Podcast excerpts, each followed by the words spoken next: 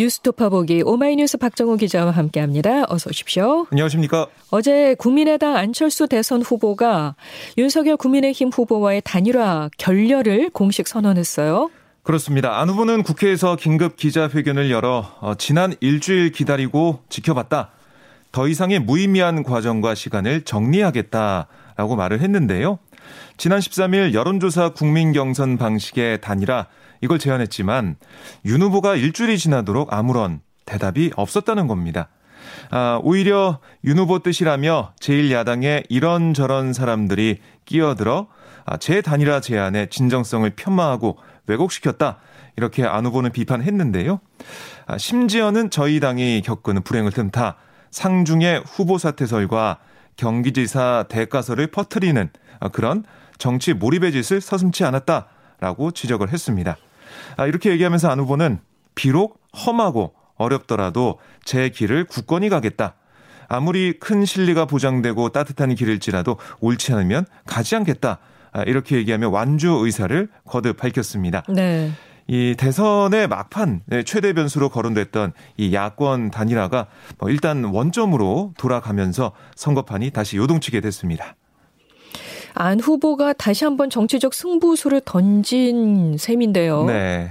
이렇게 안 후보가 단일화 제안을 철회한 이유, 어, 그리고 국민의힘 반응 어떤지 궁금하네요. 일단 뭐 안철수 후보의 단일화 제안에 대해서 어, 국민의힘에서 공식적인 응답을 하지 않았고요.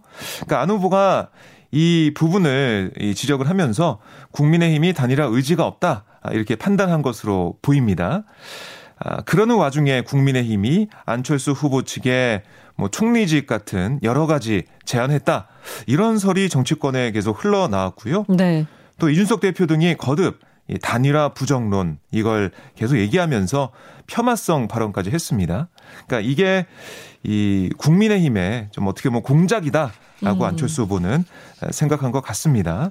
아, 결국 대선 막바지 여론 지형을 윤석열 후보 측에 유리하게 이끌기 위해서 안철수 후보를 이용했다. 이런 판단을 한 것으로 보입니다. 네. 아, 그러니까 이렇게 안철수 후보가 아, 결단을 내리고 기자회견을 하자 국민의힘에서는 상당히 의외였다 이런 반응을 내놨는데요. 국민의힘 측은 이 정권 교체를 원하는 안 후보의 지지층이 사표 방지 심리에 따라서 윤 후보 쪽으로 옮겨갈 거다.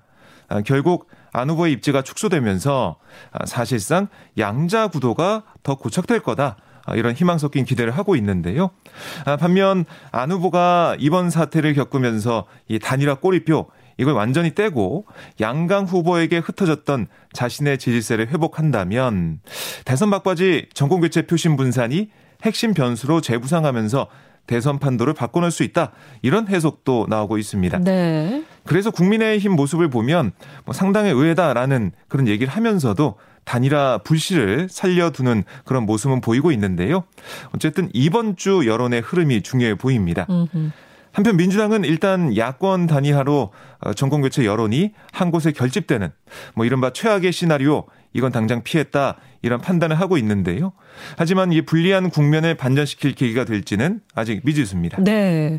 단일화 논의가 되면서 이제 관심이 집중되니까 아무래도 어 단일화를 둘러싼 이 국민의힘과 국민의당 사이에 수싸움이 복잡하기도 했는데 네. 감정도 별로 좋지 않았던 것 같아요. 그렇습니다. 특히 이준석 국민의힘 대표가 양당의 갈등을 격화시켰다는 지적도 나오고 있죠. 예, 이준석 대표가 어제 한 인터뷰에서 어, 안철수 후보가 유세버스 사고로 사망한 선거 운동원 장례를 마치고 고인의 유지를 들어서 완주 의지를 내비친 거기에 대해서 아, 이 대표는 말이 안 된다라고 말을 했는데요. 고인이 불시에 돌아가셨는데 고인의 유지를 어디서 확인하냐? 국민의당 유세차를 운전하는 사람들은 들어가기 전에 유서 써놓고 가시냐? 이렇게 되물었습니다. 네, 네. 아, 그러자 이에 대해 국민의당은 유족의 증언에 따르면 이 고 손평호 논산계룡 금산 지역선대위원장은 사망 당일도 안철수 후보의 선거복을 입고 기뻐하셨다고 했다. 아, 이렇게 반박을 했습니다. 그러니까 불의의 사고로 생을 달리한 이 동지의 뜻을 이루겠다는 안 후보의 발언 이걸 의도적이고 왜곡했다. 음. 유가족의 상처에 소금을 뿌리는 천인공노할 발언이다. 아, 폐륜적 망언에 대해 사과하고 당 대표직에서 사퇴하라. 이렇게 촉구를 했고요. 네. 민주당도 이준석 대표가 오늘도 망언을 갱신 중이다. 이번 대선의 최대 막말 사례다라고 지적을 했습니다. 사실 이 대표는 지난 13일 이 안 후보의 야권 단일화 제안에 대해서 아, 그때 보면 자신의 페이스북에 부처님 손바닥이 손오공 이미지를 올렸거든요. 네, 네. 그러면서 네. 역시나 했더니 역시나 한다. 아, 이렇게 비꼬는 모습을 보였는데 뭐 이게 아, 이 대표가 계속해서 안 후보를 겨냥해 왔었어요. 그러니까요. 이 이미지뿐만이 아니고요. 계속 예. 겨냥해 왔었거든요. 그래서 정치권 일각에서는 국민의힘 내에서 이 당내 기반이 없는 이준석 대표가 아, 절제 없는 언론 인터뷰 정치로 일관을 하더니 이번에는 결국 이 고인에 대한 모욕성 발언으로 금도 넘어선 게 아니냐 이런 비판이 줄을 잇고 있습니다. 네.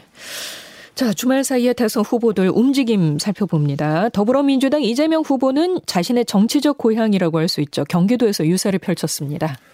네, 수원과 안양을 찾은 이 후보는 그만 과거 형식의 방역에서 벗어나서 유연하고 스마트하게 방역을 바꿔야, 바꿔야 한다.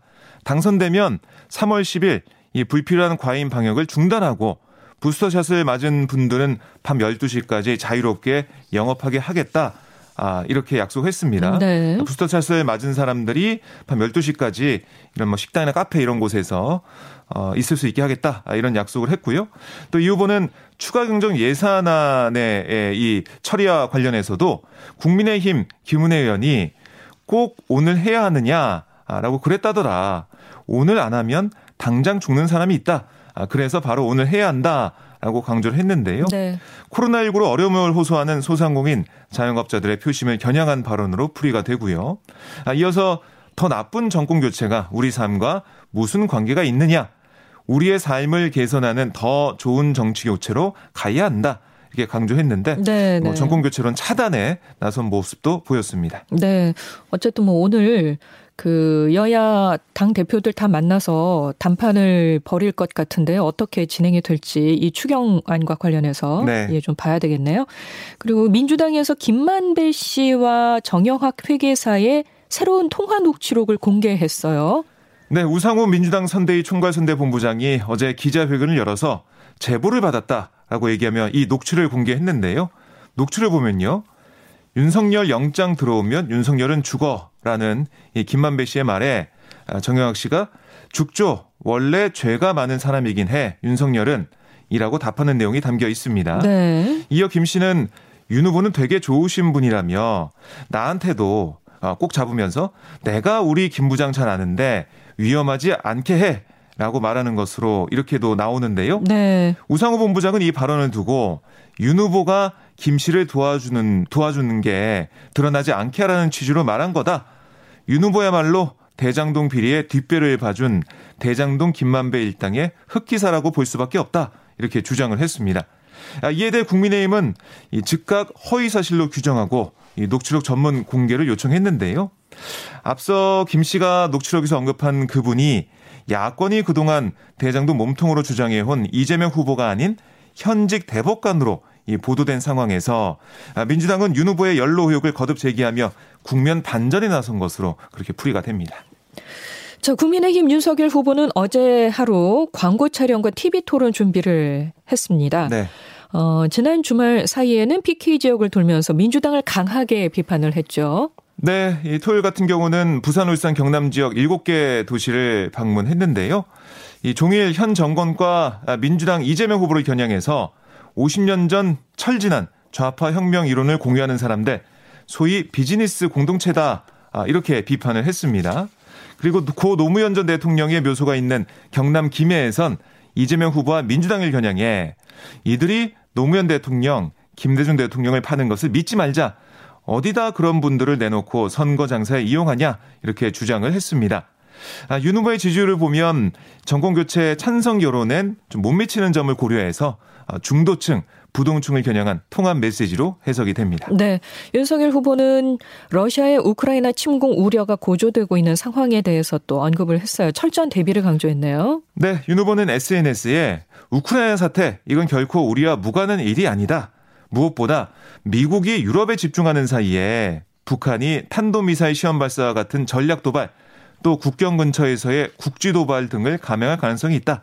만일의 사태에 대비해서 물샐 틈 없는 한미 연합 방위 태세를 구축하고 또 북한의 핵미사일에 좀 대응할 수 있는 확장 억제 그러니까 핵 우산을 더 강화해야 할 거다 이렇게 주장을 했습니다. 네. 아, 그러면서 평화는 말이 아니라 강력한 힘을 통해 쟁취할 수 있다. 이렇게 밝혔는데요. 힘을 바탕으로 한 안보를 강조하면서 현 정부와의 차별화 이걸 좀 이어가고 있는 모습입니다. 네. 자, 그리고 대선 완주를 선언한 안철수 국민의당 후보 서울 홍도의 거리를 찾았군요. 네, 그러니까 유세 차량 이 사고 이후 닷새 만에 거리 유세에 나선 건데요. 네. 안 후보는 이렇게 얘기했습니다. 내가 싫어하는 사람을 떨어뜨리는 게 대통령 선거가 아니다.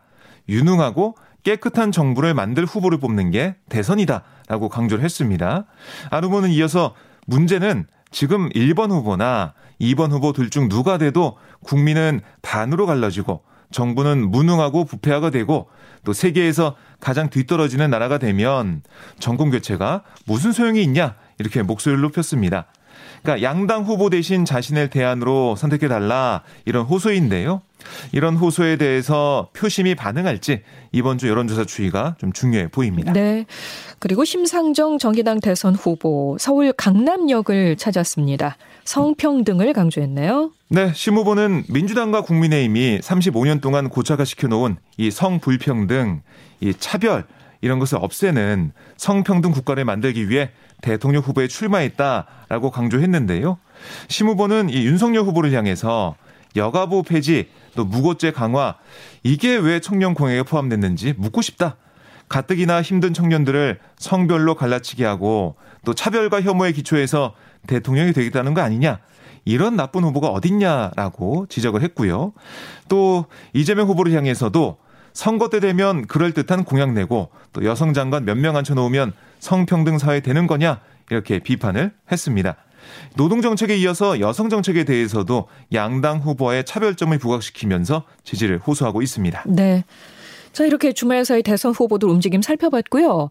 오늘 저녁에 예, 4명의 대선 후보들이 선관위 주최 첫 TV 토론에 나서게 됩니다. 네, 오늘 저녁 8시부터 2시간 동안 중앙선거관리위원회가 주관하는 첫 토론회가 열리는데요.